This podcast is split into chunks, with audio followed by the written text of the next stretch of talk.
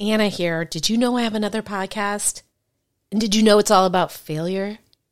Well, at this point, you'd have to answer yes to both of those questions because I just told you. But my other show isn't just about failure. It's about failing your way to success. Yes, success. Because the most successful people are often just the people who've gotten up the most times after their failures. Don't believe me? Go download Fail Your Way to Success wherever you get your podcasts, or go to fail your way dot com for more info. Now back to the show. Make no mistake, if you're an author, you're an entrepreneur. You're selling the world on your book, aren't you? Of course, it's not as easy as launching a business and then tossing any old book up on Amazon. That's why I help entrepreneurs publish books on the specific topic and in the specific way that will launch or grow their businesses. Welcome to Entrepreneur Publishing Academy with your professor, Anna David. Welcome to Entrepreneur Publishing Academy. I'm your professor, Anna David. You know what we do here. I talk to you uh, top entrepreneurs and best-selling authors about how to uh, do a book that'll help build your business. I'm a little annoyed right now because I just recorded this and the recording was shite. And it was so good. And that's how much I love you, that it was good. And I was willing to just trash it. And by the way, that's how you should be with your books, you know? As Stephen King says, you got to be willing to kill your babies. And that's a horrible, horrible idea. But you just got to be willing to to uh, to cut stuff when it's not working. That terrible recording did not work. However, what I said was good. What I'm doing here is something I've never done before. And that is I am talking to you about the book that I'm currently writing. And this is meta upon meta upon meta because it is a book based on this podcast. I am taking dozens of my favorite episodes and I am culling it together in a book that is at the moment called The Entrepreneur's Guide to Prepping, Promoting, and Profiting from Your How-To Book. So what I, the reason I'm recording this special episode is, first of all, it's packed with information. But second of all, I am, I, oh, there are people, if you want to know early what's going on with this book and what I, what, basically what you're going to learn are the latest tips and techniques for uh, preparing for and promoting and profiting from your how-to book, please sign up. Just go to pod book info dot com and you will be part of the super special group of people that will not only hear about everything from the book early, but also I'm going to be telling you about the things I'm writing about. And if you try them and you let me know how it goes, I would love to feature you in this book. So again, go to pod book info dot com. So what's very special about working on this book is I am taking uh, like I said, transcripts from dozens of my favorite episodes. And what happens if you're a podcaster, you know this, you basically get on this treadmill and every week you're releasing an episode and you've got the transcripts and you're promoting it and then it's on to the next. And sometimes you don't realize that you're sitting on gold. And it was only when I started to take these transcripts apart and put them back together as a book that I started to see what gold I had and how so many of these brilliant guests have just, they've, they, they, there's just themes that come up again and again, and each builds on the other. And so I'm going to be talking to you about the first section of the book, which is the conceptualizing your book section, which is figuring out the why, what, and who, so you can write a book readers want. And I will tell you, and I've said this before, if you write a book readers don't want, you've written a journal. And I'm all about journaling. Shout out to The Right Method if you grabbed that. But if you're going to write a book, I want people to read it. So here's how you do it. First of all, you find your why. What's the promise in this book for the reader and for you? What outcome do you want this book to have for you? Mike Koenigs, thirteen-time author, advisor to Tony Robbins, had him on, a, on an episode. I'll link in the show notes. And he said, basically, he'll always ask somebody when they're like, I'm working on a book for five years. He goes, okay, so who's your audience? What, what's your goal? What's the promise? And people can't answer that. Um, and I know what that's like because I wrote many books where uh, I couldn't answer those questions.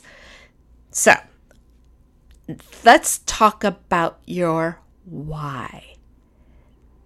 By talking, taking your why and spelling it out, that's how you're going to find your who. Your who is your reader. Your reader is actually the only one that matters.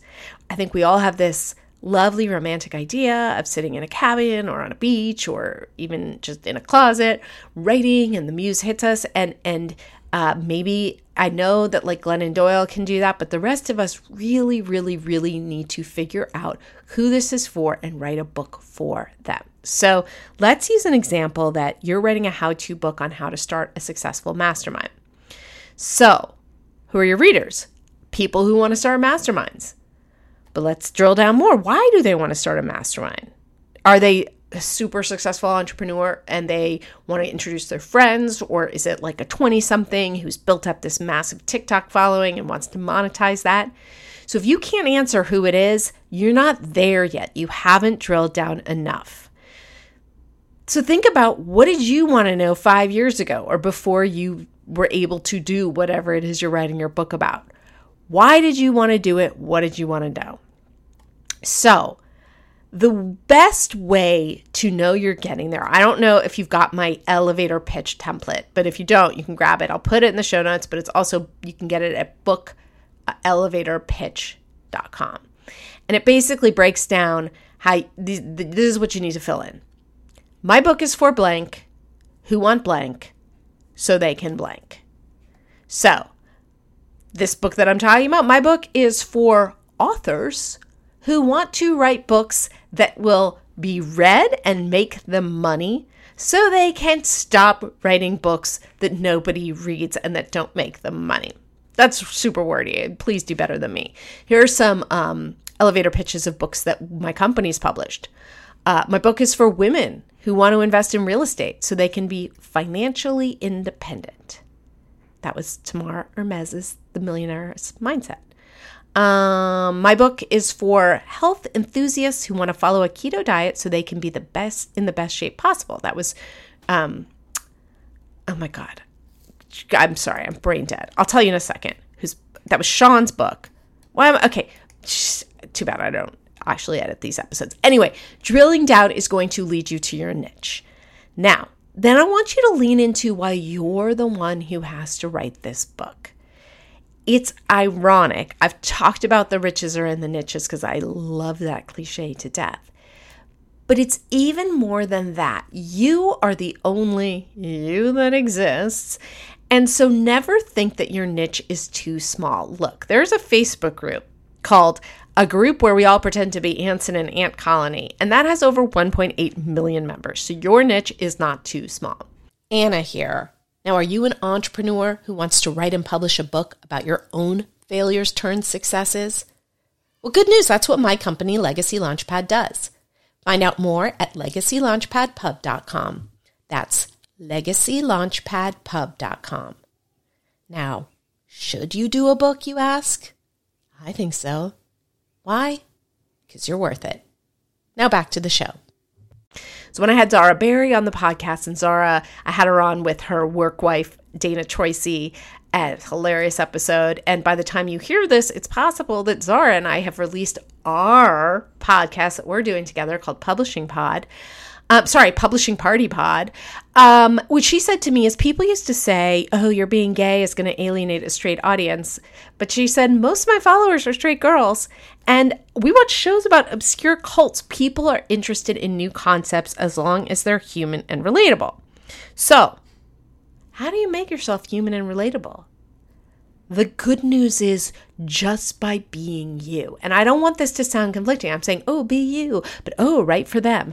That's that's the art and the science of doing this well. So think about your own experiences. Consider the biggest mistakes you made. Um, think about how you could help readers avoid making them. The way I'm trying to think, I don't want readers to make the same mistakes I've made with my books.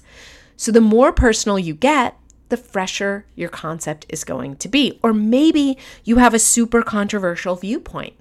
Um, you know, I guess I do, I have a, I think traditional publishing sucks. I guess that's a traditional viewpoint. I lean into that.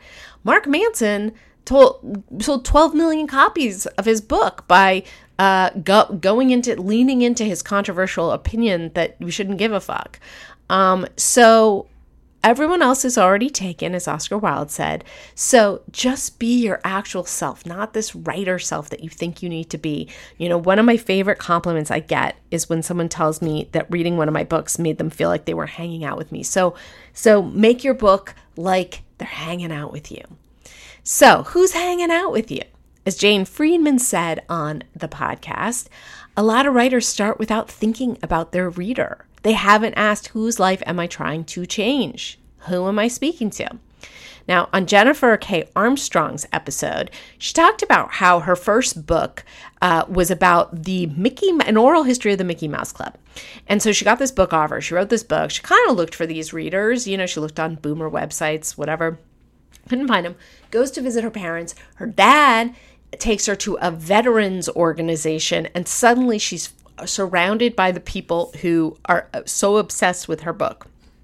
She accidentally found them. For her next book, she comes from Entertainment Weekly magazine, so she wanted, you know, she writes T V books, and she said, you know, she and her publisher really sat down and said, who, who, what's a book where I know how to find the audience? What's a book where the audience reads? And that's how they landed on Seinfeld, and Seinfeldia became a New York Times bestseller in its first week of release.